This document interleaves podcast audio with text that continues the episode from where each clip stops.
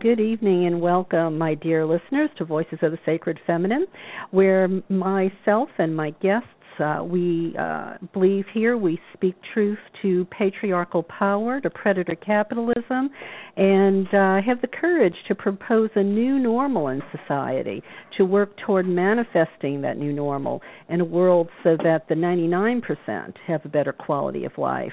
Because there is an alternative to the patriarchal order, though they'd prefer you not know it. It hasn't always been this way, and, you know, even if it was, it doesn't have to continue as it is. There is an alternative to predator capitalism that exploits workers, the environment, and humanity across the globe. We can have a world where women are equal, and 70% of us don't continue to retire in poverty or continue to be punished for the male dogma of Eve's sin. The alternative is what some of us call liberation theology of the sacred feminine, as I've written about in one of my books, God is Calling. And tonight I want to thank you for being with me. I also want to say thanks to Zingaya, the artist, whose music opened up the show. We were listening to just a little snippet of her cut called Veil of Inanna, and seems an appropriate metaphor because tonight we are going to part the veil, if you will, because we're going to be talking about the truth agenda, unexplained mysteries and global cover-ups with Andy Thomas. And that might seem kind of a departure from what we usually talk about here on the show, but is it really? How many of you have perhaps picked up and read Howard Zinn's book about the alternative history of the United States? Not written by the rich and the powerful and the conquerors, but written by the underclasses. Or maybe you're a fan of America Unearthed, or Ancient Aliens, that's so popular on television these days here in the States. Alternative histories are something that is a really hot-button topic.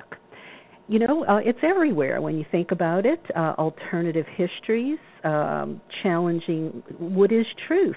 You know, truth is really sort of in the eye of the beholder. For instance, you go down to Texas and you go to the library built for George Bush, they're going to tell you a whole different viewpoint on the Iraq war than I think most people actually believe. Or take ISIS or ISIL out there today. How many believe maybe the military-industrial complex or really the people instigating and funding ISIL? 9/11 conspiracies abound. You know, if we follow the money, who gets rich? And I guess I'll sort of close this introductory to tonight's show about what's truth by saying, you know, if you're a goddess advocate, if, you know, you have discovered the feminine face of God across continents and cultures, do you remember when you didn't know about it? Because, you know, in whose best interest was it that you didn't know about a feminine face of God? So that's what we're going to be talking about tonight, the truth agenda, unexplained mysteries and global cover-ups. So I hope that sort of set the tone for you. But two brief announcements, and before I start my chat with Andy. kind of an important thing happened here in California on the West Coast in the last few days. There's been another horrendous oil spill, this time off the coast of Santa Barbara. And I'm going to just read this directly from the email that came across because I'm encouraging you to sign a petition. It goes like this. The dolphins are drowning in oil is the subject. And this person says, I live on the California coast, and I'm crying as I write this. Last week, a massive oil pipeline burst off Santa Barbara, and now thousands of dolphins, sea lions, and pelicans are drowning in slick rivers of oil. But my rage and sadness is also hope because I know together we can make sure this never happens again. While our rocky shores are awash in oil and dead fish, Plains All American CEO Greg Armstrong raked in over $50 million in compensation last year and is guaranteed $29 to $87 million in a golden parachute in cash. These guys broke the law to make a quick buck. But if we hold them accountable, we can prevent another catastrophe by putting oil company executives everywhere on notice that they can't get away with these kinds of shady games on our watch. So please tell California Attorney General Kamala Harris and local district attorney Joyce Dudley to file civil and criminal charges against Plains All American and its shady CEOs. Now, if you don't know how to do this, you can go to the Karen Tate Facebook page, and very near the top, if you're listening to the show live, is a link. Just click there, and you can sign the petition.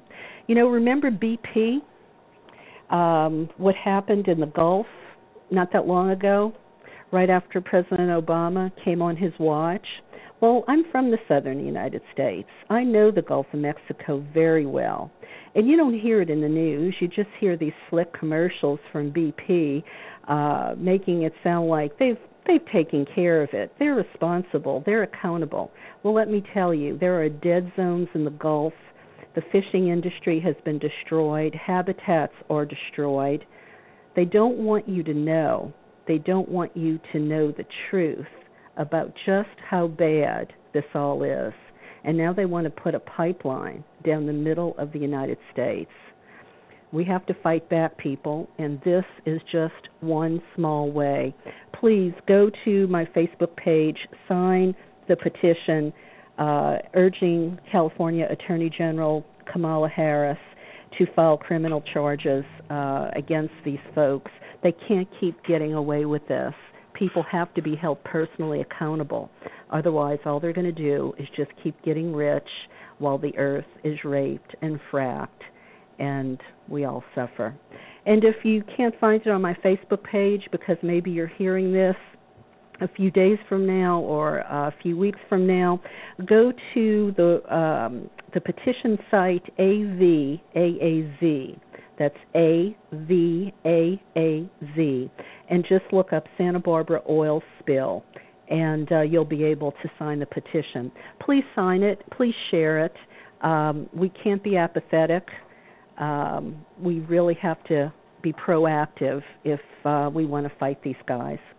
And sort of along the same lines, something a little bit more positive, many contemporary pagans, feel a sense of spiritual connection with the earth and try to actively cultivate a harmonious relationship with the non-human natural world. And in this time of accelerating environmental change, many pagans feel a sense of urgency to help transform humanity's relationship with the earth. And this sense of urgency is what drew together a large and diverse group of environmentalists, pagan writers, artists, scholars, folks who care about the environment to draft a pagan community statement on the environment. The statement was published at ecopagan.com on Earth Day. And thousands of people who care about the earth, thousands of pagans from all over the world have already signed the statement. They hope to collect at least 10,000 signatures by June 22nd. which is the summer solstice in some parts of the world, when the Pope's environmental statement is anticipated. So please go to ecopagan.com. Go there and sign. And please, like with the other petition, share it around. Share it around. Okay. Let's get back to tonight's show and our guest, Andy Thomas. I'm going to tell you a little bit about him, and then we're going to start our chat. Andy is one of the world's leading authors and lecturers on unexplained mysteries and global cover-ups. He's written many books, including The Truth Agenda, just published in a U.S. edition, Conspiracies, and the Crop Circle Guide, Vital Signs, were also two other of his books. And I believe Vital Signs was nominated for Kindred Spirit Magazine's Best Book Award. Andy lectures in many different countries, and he's made numerous radio and television appearances around the world, including programs for the BBC, NBC, the History Channel, National Geographic Channel, and he regularly writes for Nexus Magazine. His website is truthagenda.org. Well, Andy, welcome to the show. It's really nice to be here. Thank you. Well, I want to thank you for taking the time out because, if I recall, I don't think you're here in the United States. Is that in fact true? I think you're in another time zone and you're talking to us in the middle of the night. Is that it? I am. Yeah, I'm here in England, and it's currently 2 a.m. in the morning now. So, but it's fine. Nice to be here. Well, you're a trooper. Thank you. We really do appreciate you being with us. And you heard my show opening. I'm wondering what drew you to write this book, The Truth Agenda. I mean, did you just get fed up with everything and started to delve into pet projects or something? I mean, how did this book originate? Well, I've been involved for many years with investigating various unexplained mysteries, and it started out for me with looking at things like, UFOs and crop circles, and what you realize very quickly is that, we are not told the truth. Now, that seems obvious, but when you're starting out, you kind of hope that everything will get a fair hearing. And I realized very quickly as I started to investigate and, giving lectures and trying to tell people about it, that the mainstream media didn't want to know, and that there was absolutely a blackout on certain subjects. They just weren't going to get the coverage. And, of course, when you start to explore things like that, you very quickly realize that there's lots of other subjects that are not being discussed. And it just becomes obvious that information is being withheld. So I started to explore other things and then investigating, various, some people would call them conspiracy theories or truth issues, as perhaps we should say. And you then realize there are so many things that are linked together, and that trying to pull the threads together on them is so important so that people get a wider overview of what's going on in the world. So I started to give talks about that, and it became clear to me that a lot of people didn't know where to begin, even people who were seeing that, they needed to know more about the real world around them. They were not always quite sure what to read first or where to get enough information to start. So I began to work on the Truth Agenda and to try to give a book that not only gives you all the different components, but also gives you enough power, and this is really important at the end of the book, to be able to go out there and do something positive about it. So it not only discusses unexplained mysteries, but it looks at some of the classic truth issue areas, things like 9/11, which you mentioned earlier on, and then looks at consciousness research and the power of positive action, because we all have a lot of power at our fingertips to be able to create positive change. So I was very pleased to be given, the opportunity to get the Truth Agenda out there, and now the American edition's out through Adventures Unlimited Press. And that's great because it's going to help get that word out there even wider. So I wonder if you have a sense of, are people less likely today to trust authority than they've ever been?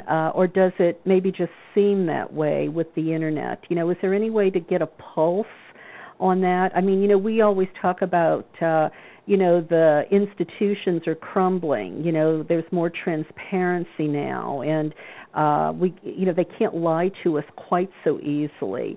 Any thoughts on that? Has it always been this bad, and it's just now suddenly being uncovered? I think that you can trace some of the you know, no trust in authority back, I think, to Watergate. It's an interesting thing because obviously, and in the States, this was far bigger than it is here in England, but it did have a global effect where suddenly people's faith, which had already been a little bit shaken by what happened to Kennedy, it suddenly dawned on people that maybe they weren't always told the truth. And you see a lot of doubts there. I mean, it's interesting, following Watergate, you begin to get more people, for instance, questioning the moon landings, things like this that you would never have questioned before. And what happens is that builds up until then, of course, the Internet arrives. And all of a sudden, yes, I mean, you've got the ability to have conversations that you couldn't really have before. And that absolutely has been, it's been a dream and a nightmare at the same time, but it's enabled people finally to spread information that before, you know, it would have been harder to get. But equally, that's why the authorities are now trying to find ways to curtail the Internet. And we definitely need to use this tool while we've got it, because the freedom of the Internet absolutely is under threat today, sadly. You know, I think about my my mother's husband, who, if he were still alive, who would probably be in his 70s right now, and it would just shake him to the core if you talked about, you know, government conspiracies. I mean, you know, he was from that generation that, you know, went off to World War II, and, you know, they were the generation that saved the world, and, you know, the United States and its allies were, you know, they, you know, saved us from, you know, the monster Hitler and, you know, all of his cronies. And but you're right, you know, then the 60s come along. You know, you have Kennedy's assassination, you have Watergate, you have Martin Luther King killed, you have the other, you know, the other Kennedy brother killed. And, you know, I do you think those things that happened in the United States shook other parts of the world as well as it maybe shook us to the core and woke us up? Yes, I certainly think that they did. I mean, it's an interesting thing. Obviously, it impacted more on the States than it did other countries, but it made a lot of people think, well, maybe we're not being told the whole truth here.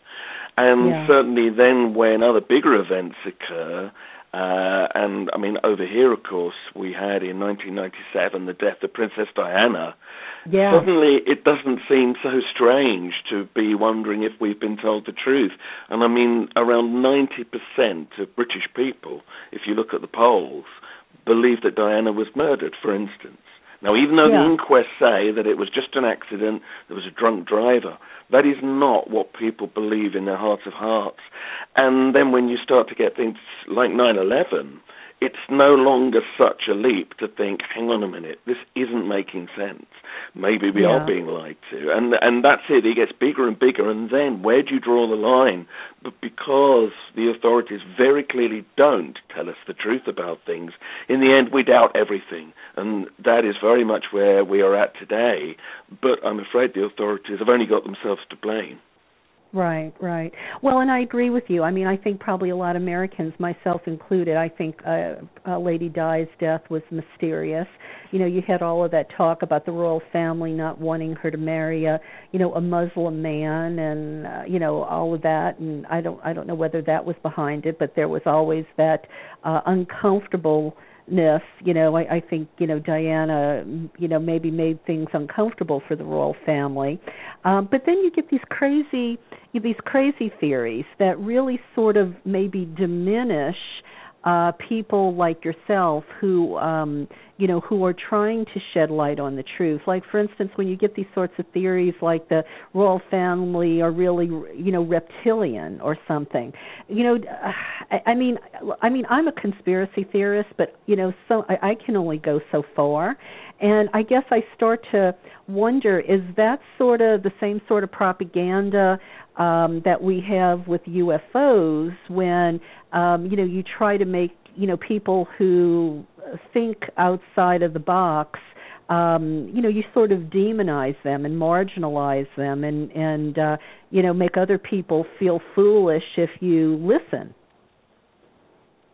Well, yes, I think certainly the authorities do spread misinformation, and they're quite frank about it. I mean, Obama, indeed, has employed Cass Sunstein, who's one of the classic skeptics, to deliberately find ways in which they concede false stories, which then, of course, muddy the waters for everybody else. And as you say, it brings everything down by association. Knowing for sure which are the bad stories and which are not, of course, comes down to where you stand. I mean, of course, those who believe in the reptilian agenda, as they would call it, would say certainly there are myths and legends around the world. And I mean, there are of beings from the stars who came down and interbred with mankind and seeded a bloodline. Now, I mean, they could point to certain stories being there. Whether that equates to the royal family actually being aliens is, of course, another matter. But then you get theories, you know, one of the theories that I think is quite interesting at the moment is that whenever something big occurs, and usually something terrible like a massacre, there will now always be people who will say, oh, it wasn't real, they were all actors, and this didn't actually happen. And the problem there is that some of these events are going to need a lot of actors, and it would be a very risky thing for any government or any shadowy organization to try to do that. And some people increasingly thinking that those stories are the ones that are deliberately being seeded to actually bring, you know, the whole of conspiracy theory into disrepute. But the bottom line is it always has to be about evidence. I mean, you can have any theory you want, but you must have evidence, and you have to use a certain level of discernment and see what sort of feels right to you. And that's where things like 9/11, of course, you then find there are too many anomalies. The evidence is huge that we've not been told the truth, and that is therefore a very legitimate area for new investigation. So it does come down to evidence, and we should always remember that. We can believe what we want, but you do need evidence to be able to present your case. Right. Well, yeah, I had a gentleman on the show. He was an engineer and, you know, spoke in detail in ways that, you know, laymen, you know, people who weren't engineers could understand about, you know, how the towers fell. And, you know, I just, that one in particular, I mean, I'm a believer that, you know, that was some sort of a conspiracy. And again, you know, I think about follow the money, who benefited, you know, from this, you know, so much of the stuff that, you know, was brought out. I mean, when you saw the towers fall, I mean, I don't know if you've ever seen the video when the hotels in Las Vegas, the old hotels would be demolished, but they would set the, you know, have the, you know, the explosives strategically placed around the old building, and, you know, they would hit the button and the way it would collapse. But, you know, the way you saw some of the build, you know, the Twin Towers fall, it looked so much like that. I mean, just that. I mean, it's like, are you going to believe your lying eyes? You know, and then, of course, you know, there are people like the many engineers, and then there's the Building 7 conspiracy. And so I guess, you know, where do you want to go with this, Andy? I mean, I'm thinking, you know, what do you think maybe are some of the biggest conspiracies that, you know, that the powers that be, shall we call them, are trying to dupe us with? Well, I mean, I think that the New World Order project, as of course it's well known, is something which is real, and you can trace its origins back And I mean, it pretty much kicks off in the sort of days of around the early 1900s, where the British Empire is beginning to lose its power, and of course America is gaining power. And you can trace letters back from people saying to each other across the Atlantic, listen, you know, let's get together, let's run the world, let's police the world with our navies. And then you get people like H.G. Wells and Bertrand Russell writing very openly about the need to create a new world order where you're putting a lot of power into very few hands. And they saw this as a good thing. They saw this as a good way to run the world. But you need to then manipulate events to make this happen. And then you begin to see patterns of certain things where you sometimes need atrocities. You need big things to create fear, because if you can create fear in the populations, you can then easily control them, because people then beg to have solutions. And so people are very easily fooled into believing there is an enemy out to get them. And so that's why many people believe that things like 9/11, and not just 9/11, but that things like this might be, if not entirely created, certainly helped along, because then you can get the mandate for everything that followed 9/11. I mean, we've had massive withdrawals of freedom because of what happened. We've had wars in the Middle East, which are still playing out now, as you mentioned earlier on, with Islamic State. And many people think that these are all deliberate stages and a destabilization program, that somehow we will, this is perhaps the idea, make the Middle East, for instance, more controllable by the West, by weakening them and allowing them to kind of turn inwards on each other. But to get that kind of line of dominoes to fall, you have to have some big event. And 9/11 absolutely was used to scare the world into giving away its control. And as you said, I mean, you can go through so many anomalies, from things which contravene the laws of physics to air traffic control transcripts, which have clearly been edited, to, you know, things that just don't make sense, like how do you get a Boeing 757 through a hole which is basically no more than 20 feet across? You know, the more you add them up, the more you realize something was very wrong with that. But you can observe that in many other happenings as well, not least the invasion of Iraq in 2003, where we were told there were weapons of mass destruction, and that's why we had to invade with America and England and other allies. And then, of course, nobody really believed that they were there. That's why we had all those demonstrations on the streets. And sure enough, they get there and they're not there. And that seemed, again, like a very good way to rule us by fear, but they got what they wanted. And I think that this goes on a lot. Yeah. Well, you know, I honestly, I think Americans, I mean, I hate to say this, but I think a lot of Americans are pretty blind when it comes to a lot of this stuff. You know, we have that 25 or 30% of diehard Republicans who just simply believe anything. And I don't know if they believe all of this junk that, you know, is put out by the Republican Party, because you know, they're because they're afraid, meaning that wouldn't it be scarier? I mean, it's easier to blame, you know, Muslims than it is to think that your government could be so wicked that they would, you know, perpetrate this, this horrendous event, you know, for money and power and control. But, you know, I guess what I'm saying is I think it's hard for some people to, like my, you know, my mother's husband, you know, it's hard for some people to imagine that something like that could actually be afoot. I mean, that's scarier than the events that maybe are put in place. Well, I think it is a frightening thing to imagine that the people that you hope might look after you might actually be more than willing to sacrifice you. And I mean, we should be, I think, clear here that when sort of people say that 9/11, for instance, might have been helped or engineered, it doesn't necessarily mean the whole government was involved with that. We're talking about rogue elements here working for their own agendas and whatever secret organizations they're part of. And, you know, that's the thing. You wouldn't necessarily need a lot of people involved to pull this off. But I think what we do culturally, both, you know, here in England and over there in America, is we don't want to believe that we are living in such a world, so we just try not to think about it. I mean, I give a lot of lectures to mainstream groups, and the Truth Agenda book has gone out there and reached a lot of people that wouldn't normally read this kind of stuff.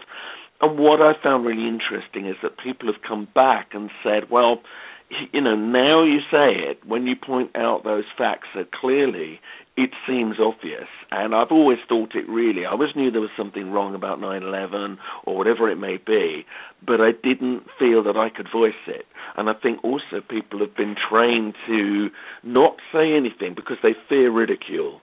And, you know, people have been very carefully conditioned to laugh at anybody with an unusual belief. But that's something we have to change, because the more people who stand up and are willing to say, this is the truth of this and we need to talk about it, you know, the less people will be laughed at. And that ploy will not be able to work anymore. Right. So, Andy, what's your background that, you know, that gave you the ability to do this investigation? Well, I mean, it's very much a personal passion. As I said, I started really in this kind of world with investigating things like crop circles, and this was 25 years ago now. I mean, I had worked in various areas, and I was working in public relations and publishing now. But you know, in all of that, I knew through my own experience, you know, how stories reach the press, and I also knew how truth can get at on and changed just for the sake of a good story. And you know, the more I became involved with meeting people who were investigating all aspects of just truth, the more I very quickly realized that we needed to get more people talking about it. And I mean, you mentioned earlier on that I'm a writer for Nexus Magazine. Now, that's available around the world. Its main office is in Australia, but I became involved with a researcher called Marcus Allen. Now, he is one of the best-known certainly British researchers who believes that the truth of the moon landings has not been told. And I, like many people, was initially skeptical of that. I thought, I can't believe that could have been a fraud. But the more I spoke with him, the more I became aware of his research and others, and of course there's many others, the more I realized actually that is also being misrepresented. And you see, that's a big one, because the moon landings were held up at the time as one of mankind's great achievements, and especially with the Vietnam War going on, and then, you know, towards the end of the moon landings, we started to get things like Watergate and that. You know, the moon landings were held up as, yes, but this is what we can do that is positive. And people do not like to question that, because, again, it makes them feel unsafe. It makes them feel that if something as basic as landing on the moon didn't happen, well, what else didn't happen? And this is why in the Truth Agenda book, I do spend quite a lot of time looking at that issue of the moon landings. Could they have been misrepresented? And at the end of the day, people must make up their own minds about the ultimate truth. But you can certainly show there are a lot of anomalies in the evidence record, and you can show absolutely that we need to, again, reinvestigate much of what we've been told. Because indeed, if that is not 100% true, then basically you can assume that we've never been told any story in 100% truth. And sadly, that is, of course, increasingly what a lot of people believe, and that's why they're trying to get awareness of this out there. But equally, that's why, you know, there's a clear campaign to try to shut these conversations down.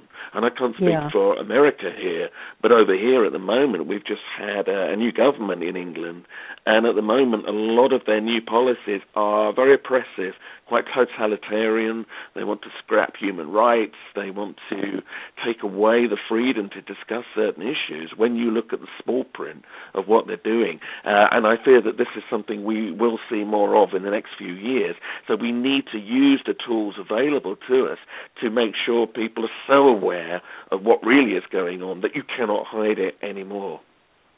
So what do you, in your book, I'm going to rattle off some of the things you have as subjects. You've got 9/11, the moon landings, the New World Order, UFOs, crop circles, pyramids, religious apparitions, just some of them. What do you think would be some of the biggest surprises in your book? You know, is there new information in the book that we might not have known before? Well, I mean, yes, of course, there's always going to be stuff in there that's going to be new to some people. But what's, you know, come back to me from the book, which has been available here in Europe for a couple of years now, but this is a brand new version in the States. But what's come back to me is that it's managed to sort of pull the threads together, which is what I hoped, because you often hear about all of these things separately, but it's putting them together into a big picture. And, I mean, one of the beliefs that is out there is that the control agenda, the surveillance agenda, is being stepped up because there is a belief in you know, power circles that change is about to come. There's many prophecies for these times, and I'm sure you would have been aware of in 2012 there were some people that believed the world might end because of ancient prophecies of the Maya. Mm-hmm. And although I think there was a misreading of it, I think there is a truth that there is a cycle of time of 5,125 years, which is recorded right around the world by many ancient cultures. And in fact, what many of the prophecies said was that when the time cycle ended and began again, as it did in December 2012, that it would not be the end, it would be the beginning of a new world, that it would herald the time of huge shift and change and upheaval and transformation. And what's interesting is when you look at the world events that have occurred since 2012, it does really look like there's been a major acceleration. And I think there is something to the prophecies. Now, whether this is to do with wider solar cycles or some other cosmic influence, whatever it is, you can bet your life that the people who run the world, and let's face it, many of them have very esoteric beliefs. They belong to secret societies like the Bohemian Club, and they dress in strange robes and have occult ceremonies. They're going to be more aware than the average person that these prophecies could be true. And maybe they fear that something might come along and upset their world order, and that they're trying to instill more control now more than ever in case something does change which might disempower them. So this is something that I discuss in the book, and it's therefore, you know, it behoves me to give solutions. So the whole last part of the book is looking at how collective consciousness is a real thing. There's a lot of excellent research out there showing that when we shift our minds, the world shifts around us. And especially if you then match that with positive action, we can do something about this. We are not powerless.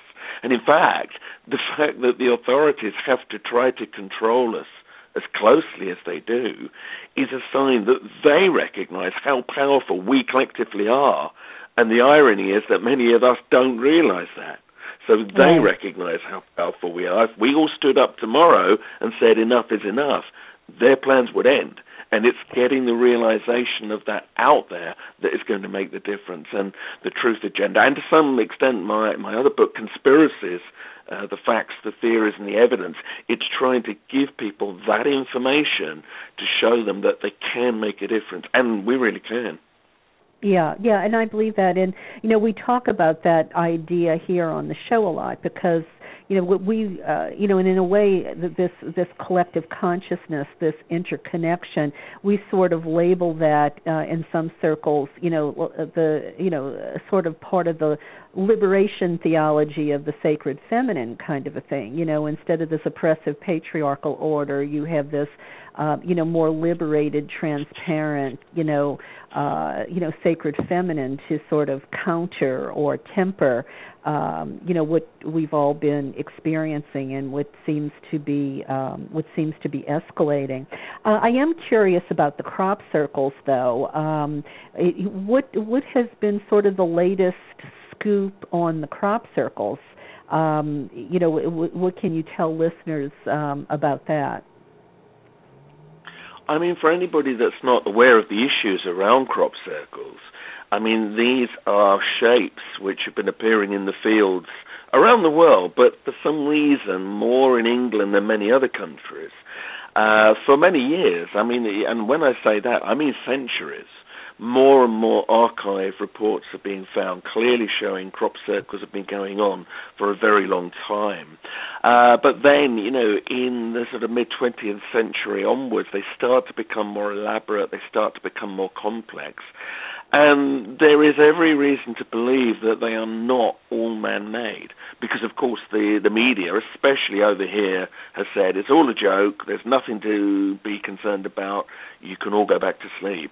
But you look at the evidence, and the evidence says that some of these things cannot be explained by the idea that people are just making them. And many of the very complex geometrical shapes are deeply inspirational. They've raised many people out of an old way of thinking into, for some reasons, deepening their consciousness by following the questions as to how did that pattern get there. You start to then get into other deeper questions about the world around you and trying to understand it. And I think the crop circles, in fact, wherever they really come from, have served that purpose for a lot of people. And I've met many people over the years who, like me, just started off with a basic interest in why are these incredible shapes appearing. And they've got drawn in to researching everything from, science to physics to metaphysics to psychics to politics, purely because of that pull of these shapes. And we have biological anomalies occurring in some of the plants. We've got eyewitnesses, people who've watched these things occur within seconds in front of their eyes. And, incredible geometry, very mathematically precise and sophisticated. And after a while, you realize that, this is something you cannot just dismiss. And, I mean, in terms of what is the big scoop on it, I suppose in a way the scoop is that it's still going on. A lot of people think that it all finished some years ago purely because the media doesn't report it very much now, if at all. But that's actually not true. And, I mean, the last couple of years we've had, almost as many crop circles as we've had over the last few years before that.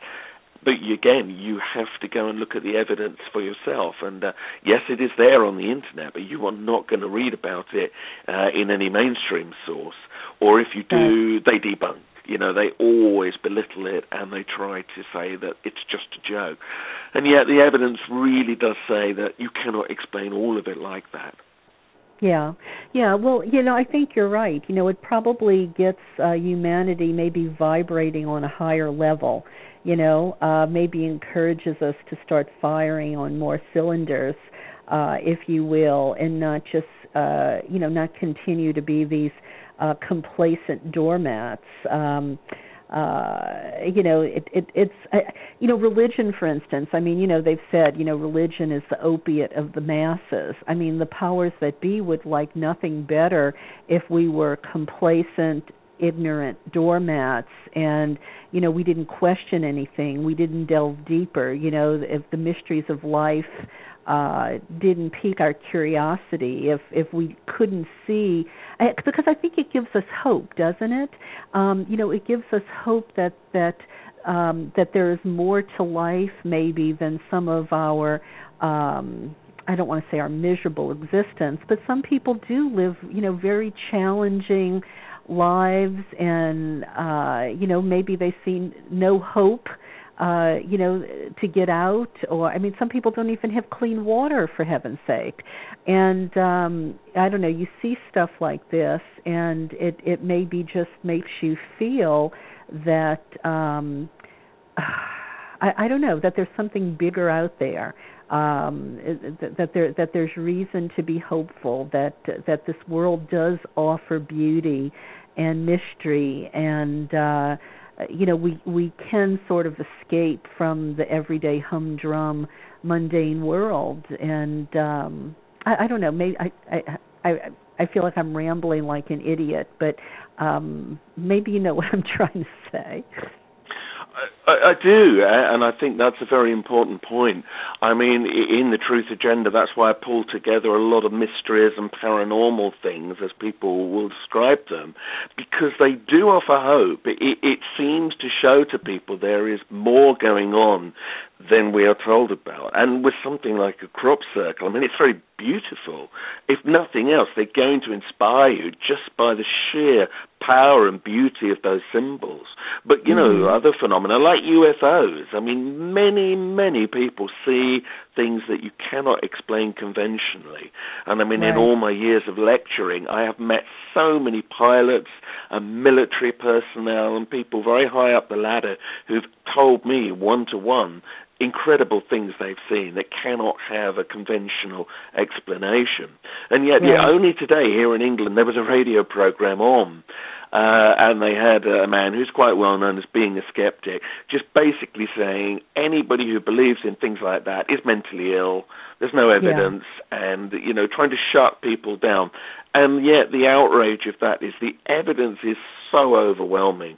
And, I mean, it's also overwhelming that knowledge of these things is kept from us. And, I mean, with UFOs, as I demonstrate in the Truth Agenda, you can absolutely prove there are cover-ups and that the authorities are not telling us what they know about them. Whatever the truth of the story is, to say that it's not happening and that there is nothing odd flying around is just untrue.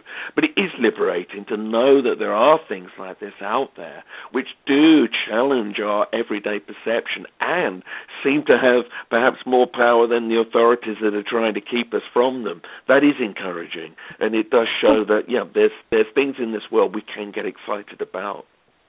Well, in the UFOs, you're making me think about them a little bit more seriously. I mean, look, I would not be surprised if one landed on the White House lawn one day, really. But I think about, like, some of the more recent ones, like the Phoenix Lights that were out here. I don't know if you heard about that, but, I mean, thousands and thousands of people saw the Phoenix Lights. And, and of course, the military gave ridiculous explanations that were just insults to anybody's intelligence. And but I think going back to the UFOs, I think when we were saying, what sort of encouraged people to start doubting, and I think maybe the UFOs were really significant because so many people had so many stories.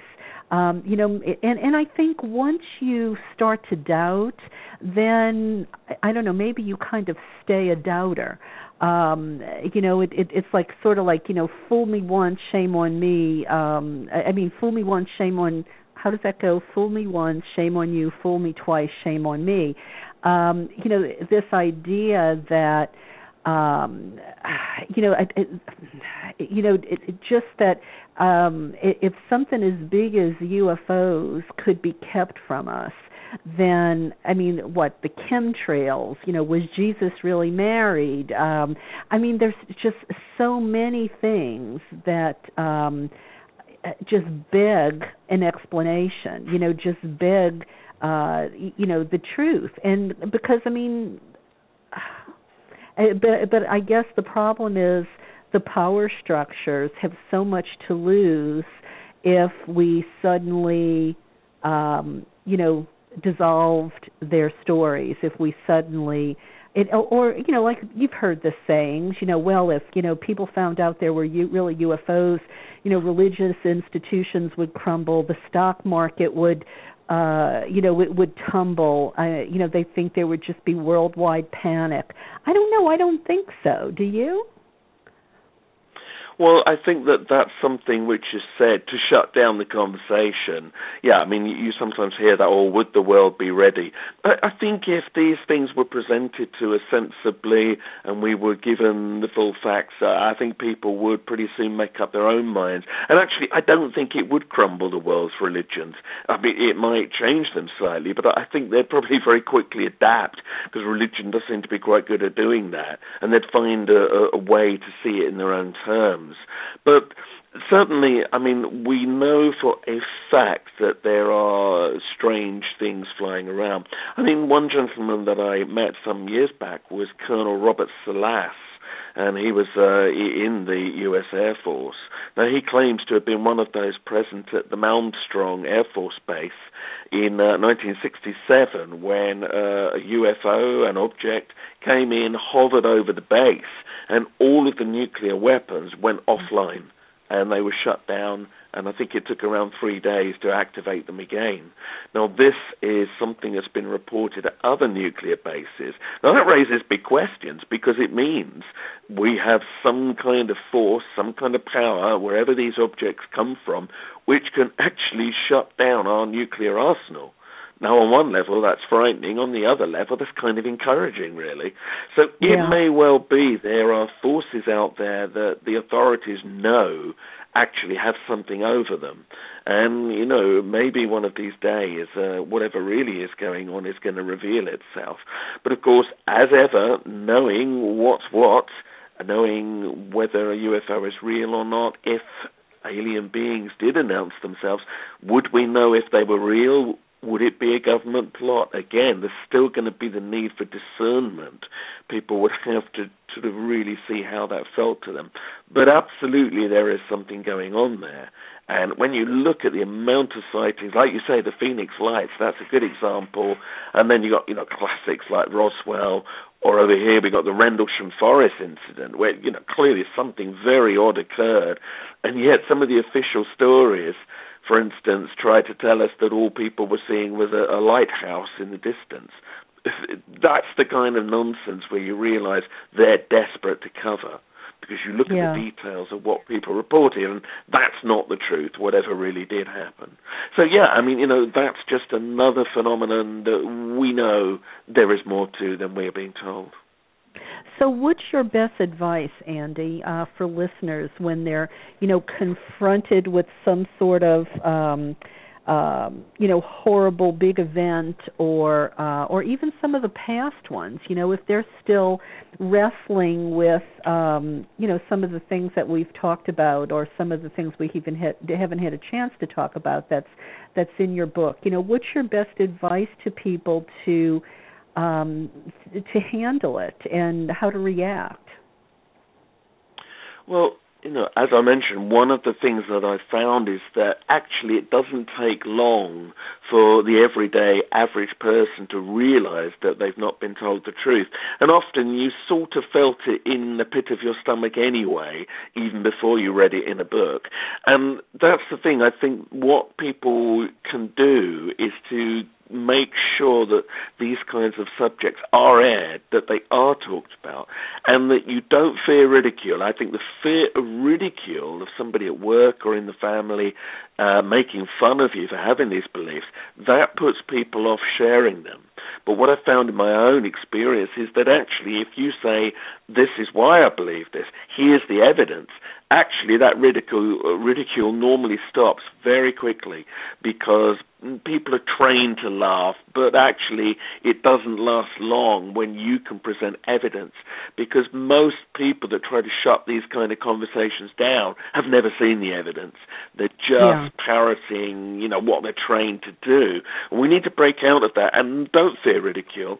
Be discerning as well. Make sure you've got some evidence for whatever you're talking about, and make sure that you've got something where you can show people where they can go to read that evidence. And I mean, that's why I wrote The Truth Agenda, which is that in one book, you know, you can find a lot of evidence, you can find a lot of this stuff, and then there's a lot of links at the back and other references which can tell you where to go to find even deeper material.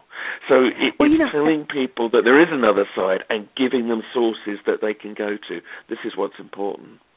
Yeah, and I think sometimes it's hard to discern on the internet what's a good source and what isn't a good source. I mean, for instance, one of my friends is freaked out over chemtrails. You know, she's sure it's some sort of weather manipulation or something.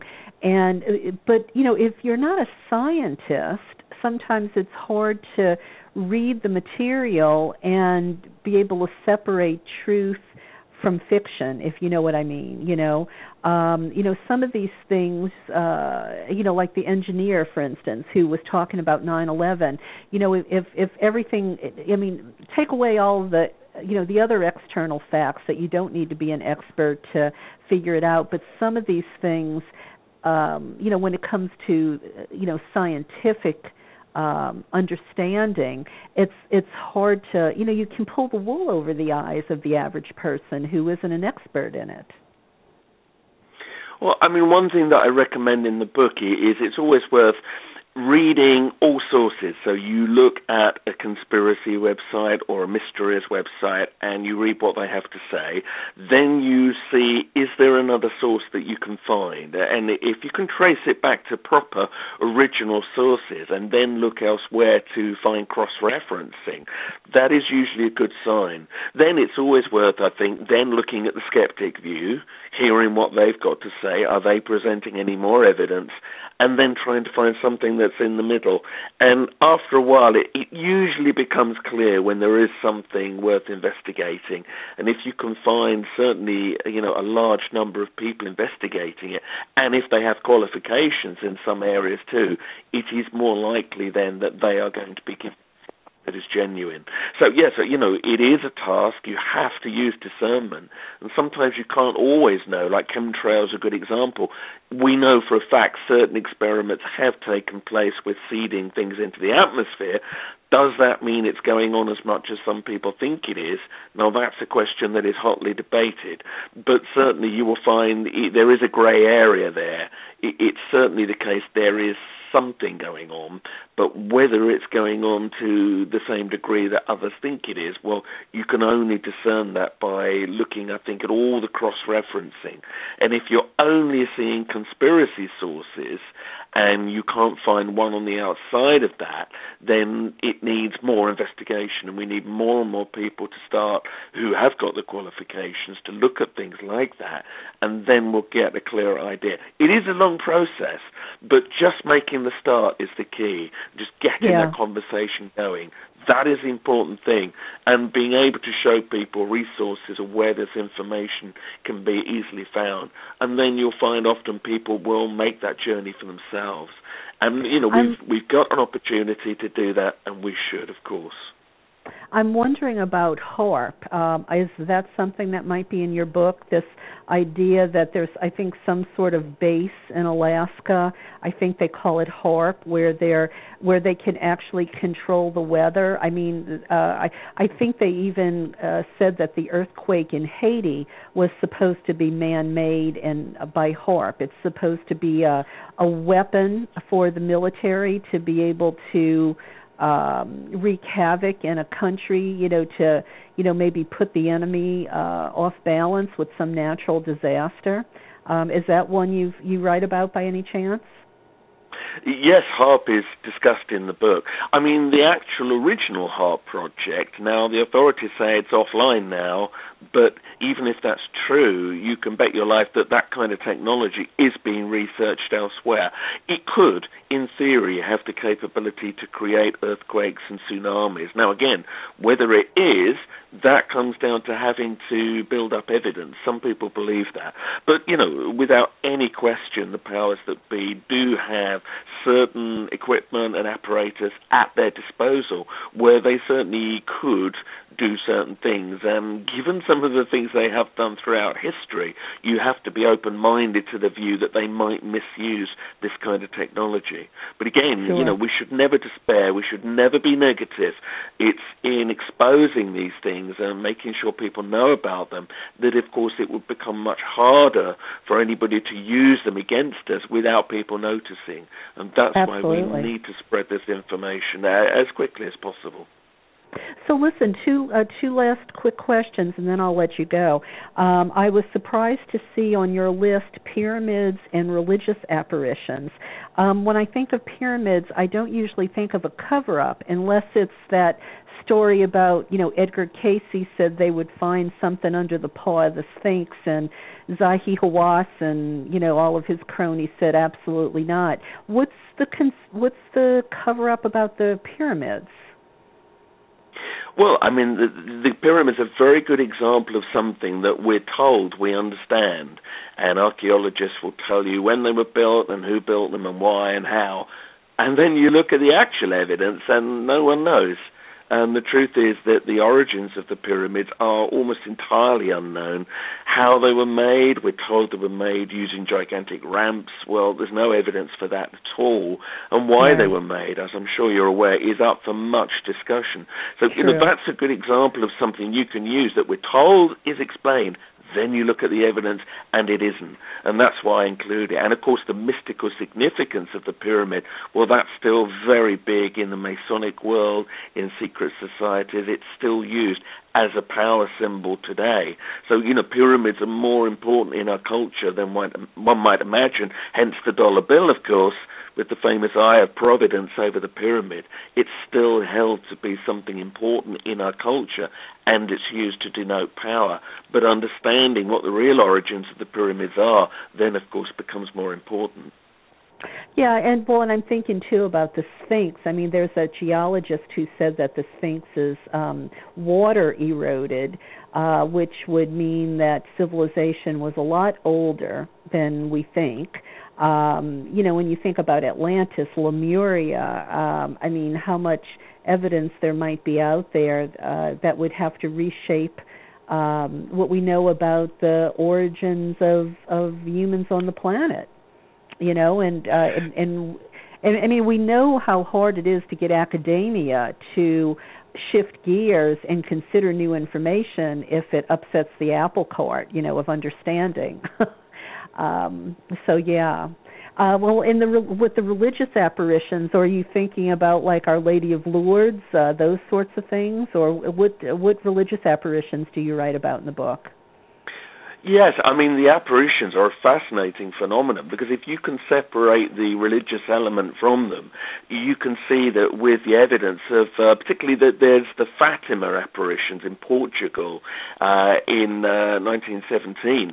I mean, thousands of people claimed they witnessed a light flying around the sky, and of course they saw this in religious terms.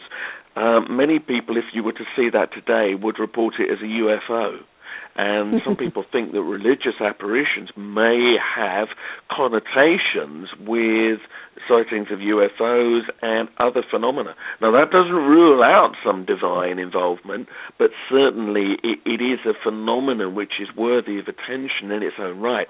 And again, it raises questions that there are big things which often can be witnessed by thousands, which we're then sort of told not to be interested in. So I include some of the tales of those because, you know, whichever way you look at it, whether you see it as paranormal or whether you see it as a spiritual experience, something happened. And when you start to see how that connects with other phenomena, it then becomes something, I think, that it's important to have an awareness of. I mean, briefly, one of the interesting things about the light that people saw flying over them at Fatima was that when it came down very low over the heads of the crowd, all the water, and it had been raining that day, all fizzled into steam. Suddenly everything was dry very quickly. The rain stopped, the puddles vanished. And that's something which people who claim that they've been near to UFOs have also reported, of water drying up very suddenly. So there might be more links here than we know. And certainly there's no question that an occurrence happened. So again, it's good to put that in the bigger picture and link that with things like UFOs and crop circles, and then looking at who it might be that wants to cover this up and keep this stuff from us. And then we begin to reach conclusions for ourselves that certainly we need to investigate the world around us more than we are. Yeah, because, you know, you think about if we suddenly found out that there were if there were undeniable proof that there were more intelligent beings on the planet or off-world or I don't know. I guess I just think that humanity would cut the crap and we wouldn't have all of these wedge issues that sort of keep us distracted from getting the world in order. I don't know. I guess I just think that suddenly, knowing something like that would make the humanity's people. Would help us come together, I don't know. I think it was. I mean, I don't like Ronald Reagan, but I think it was him who said something about that would be one way to stop war on the world if. We suddenly found out there were extraterrestrials or aliens out there that because we would maybe have to band together. That's of course assuming that they're evil. But anyway, well, Andy, I think it's great that you have all of this in one book. It's kind of a go-to place.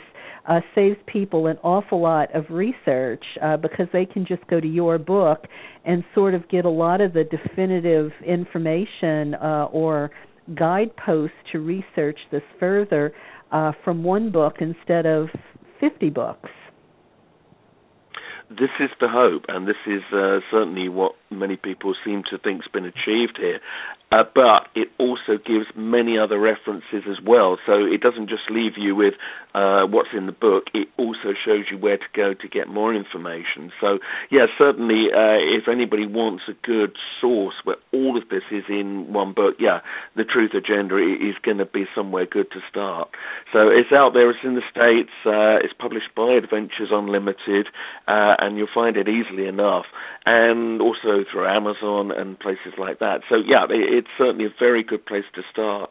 And, I mean, if you go on to my website, which is truthagenda.org, you'll find a lot of information about the book and about my work and some of my other books too.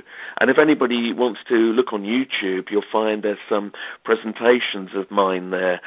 If you were to Google a conspiracy history of the world, you'll find there that there's a presentation I give about the history of the conspiracy theories, and that's got a lot of views now, and that's a good starting point as well for helping people to understand, where it is that all of this has come from, and hopefully what we can do to help balance it. So I'm just writing that down in case any of my listeners, so it's a conspiracy history of the world. Is that yes, if you look that up on YouTube, you'll find me there giving a lecture, and there's many other lectures of mine which you can watch. But if you go to the website truthagenda.org, you'll also find some of the links there, and that's a good starting point for any of this. And you'll find out about the book and also the book Conspiracies as well, which is also available in the States through Watkins Publishing, which again, that's looking more at the hardcore conspiracy agenda, looking at that without the mysteries. But it's very important to do that and, again, show to people that there are patterns throughout history where we again and again have been misled and we've been discouraged from investigating certain things. But you can show categorically that there are things that do need investigating, and we need to spread our awareness of them. And if we all do that, a lot of stuff is going to improve, and it's going to happen a lot more quickly the more people who get on board and try and see the truth of what's going on and keep campaigning to keep the internet free and keep these conversations alive and well, because that's very important in this time. Well, thank you, Andy. Thank you for being so hopeful and optimistic because, this sort of information sometimes, people could go in the opposite direction. But quite honestly, I think you're showing that, that transparency, I think, breeds hopefulness and I think more power for the people because, the more we learn, the more we discover. I think that puts power back into our hands, and that way we're not so easily duped. So So thank you for your efforts and for your effort tonight or this morning for you for coming on the show at the wee hours of the morning. I've enjoyed speaking to you tonight, and best of luck with the book. And if anything comes up in the future that you think my listeners might like to hear about, please don't hesitate to pop me an email, and we'll have you back on the show. Thank you. It's been a pleasure, and thank you for having me here. I've really appreciated that opportunity. Okay. Good night. Bye-bye. Good night. Thank you. Well, I hope you enjoyed that, dear listeners, as much as I have. You know, we're living in a strange and complicated world, but information is power, and we really have to think about it that way. We can't bury our heads in the sand. We really have to know what's going on, and I don't think information is a thing to be feared. And, you know, neither is ridicule for that matter. You know, I think about when I first discovered the sacred feminine and I would talk to people about goddess. Well, you know, there were people out there that just sort of joked, like, you know, oh, it's just a feminist fantasy. And, you know, now this is turning into a big phenomena. I mean, think of the people across, you know, all different parts of life, all different stratas that are now talking about the sacred feminine, the divine feminine as deity archetype and ideal, you know, as a solution to some of the world's woes. So don't be afraid of ridicule. You know, we talk here about finding your sacred roar. You know, that's part of what it means, you know, to be able to stand up for what you believe in and what you think is right. So a word from Joe Carson.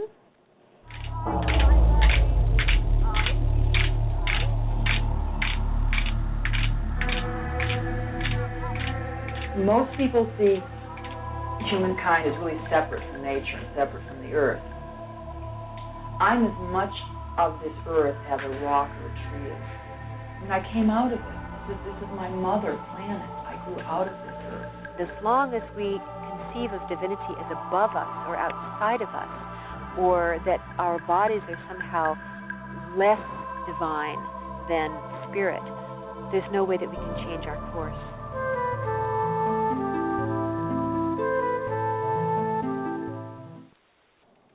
Well, that was Serena Roney Dugal, Ph.D.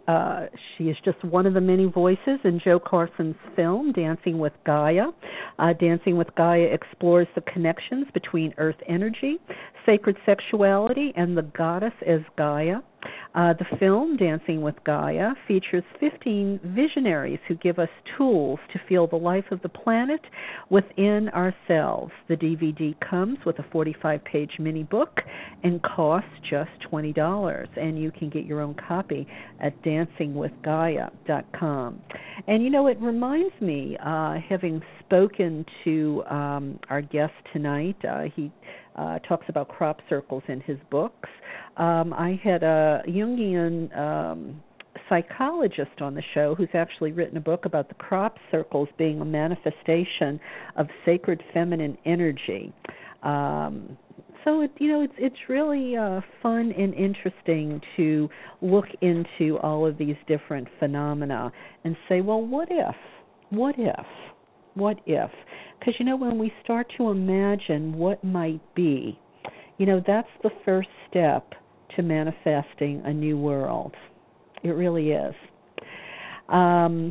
Also, I want to thank everyone who showed up Saturday night to the Joseph Campbell Roundtable at the Goddess Temple in Orange County. Our speaker was Gianna Cicelli, and she filled the room with her wonderful talk about the sociology of religion versus magic and witchcraft.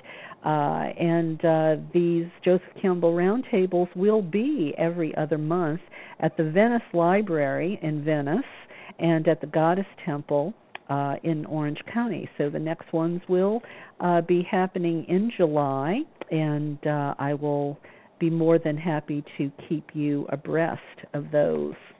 Also, coming up at the Goddess Temple on June 13th is going to be something called the Green Man Party. It is a celebration of the temple gentlemen. The flyer says, join us to celebrate the wonderful men, votaries, and members who have contributed so much to this goddess temple. Let us honor them with music, dancing, food, fun, libations, and speeches. It's a free event, and that is going to be Saturday, June 13th from 7 to 10, obviously open to men and women. And the Goddess Temple is just a wonderful space. If you have not visited yet, you really do need to make a trip. And I want to thank those of you who have heard about it on the show and have said hello to me if you saw me there. It's nice to know some of the things that I talk about here and suggest that some of you are actually considering and doing, and most important, enjoying.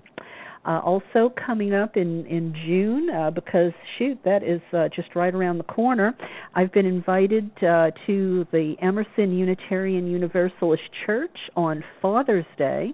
That's June 21st. And I'm going to be giving a talk on the summer solstice, which is coincides with Father's Day. And my talk is on the salute to the sun goddesses. And I'm going to be talking a bit about the Japanese sun goddess Amaterasu and the Egyptian sun goddess Sekhmet, and talking about them as deity, archetype, and ideal, and why they are relevant today. And then on the 28th of June, which is the fourth Sunday of the month, at the Goddess Temple, I will be giving a talk, so 2 Sundays in a row there.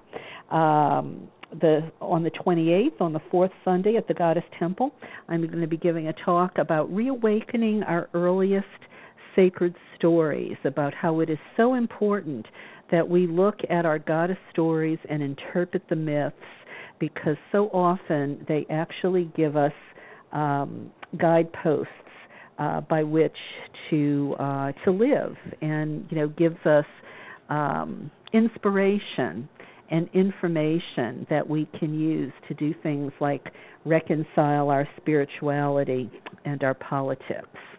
Also, we have those goddess conferences coming up, the one in the middle of July in Nashville. If you want to know more about that, go to divaoflightnetwork.com, divaoflightnetwork.com. And don't forget, a little further down the calendar, September 10th through 13th is the Goddess Spirit Rising conference in Simi Valley, which is just north of Los Angeles, and the Goddess Spirit Rising International Goddess Conference. The theme this year is Earth Mother Wisdom, the Power of Devotion. And there's going to be more than 40 international presenters offering workshops, concerts, rituals. There's going to be vendors and healers and all sorts of cool stuff. Yes, I will be presenting on a panel as well as giving a talk of my own for that as well. So I guess that about does it for tonight, dear listeners. I want to thank you so very much for tuning in. I know you have lots of other choices, and I think I will close the conversation tonight by saying, as I always do, I feel like I'm PBS here, but it is important, and I hope you hear me, that I really appreciate it when you send in show ideas. I really can use your help when it comes to paying for airtime. I hope you will take a look at my books on my website at KarenTate.com. And when you're there at KarenTate.com on the Goddess Store page, if you scroll all the way down to the bottom of the page, the very last button, PayPal button, will allow you to make a donation of any amount. It can be $5. And you know what? $5 is nothing to be ashamed of to donate, because If a number of you donate just $5 a month, you know what? That helps me pay to keep Voices of the Sacred Feminine on the air. So, as we almost are here into summer solstice and the time of the sun in June, I think I will go out with a little snippet from Laura Kane called In the Sun. Good night, dear listeners, and please come back next week where we'll have another great show for you. I picture you in the sun, wondering what went wrong, and falling down on your knees, asking for sympathy, and being caught in between all you wish for and all you've seen. Trying to find anything that you feel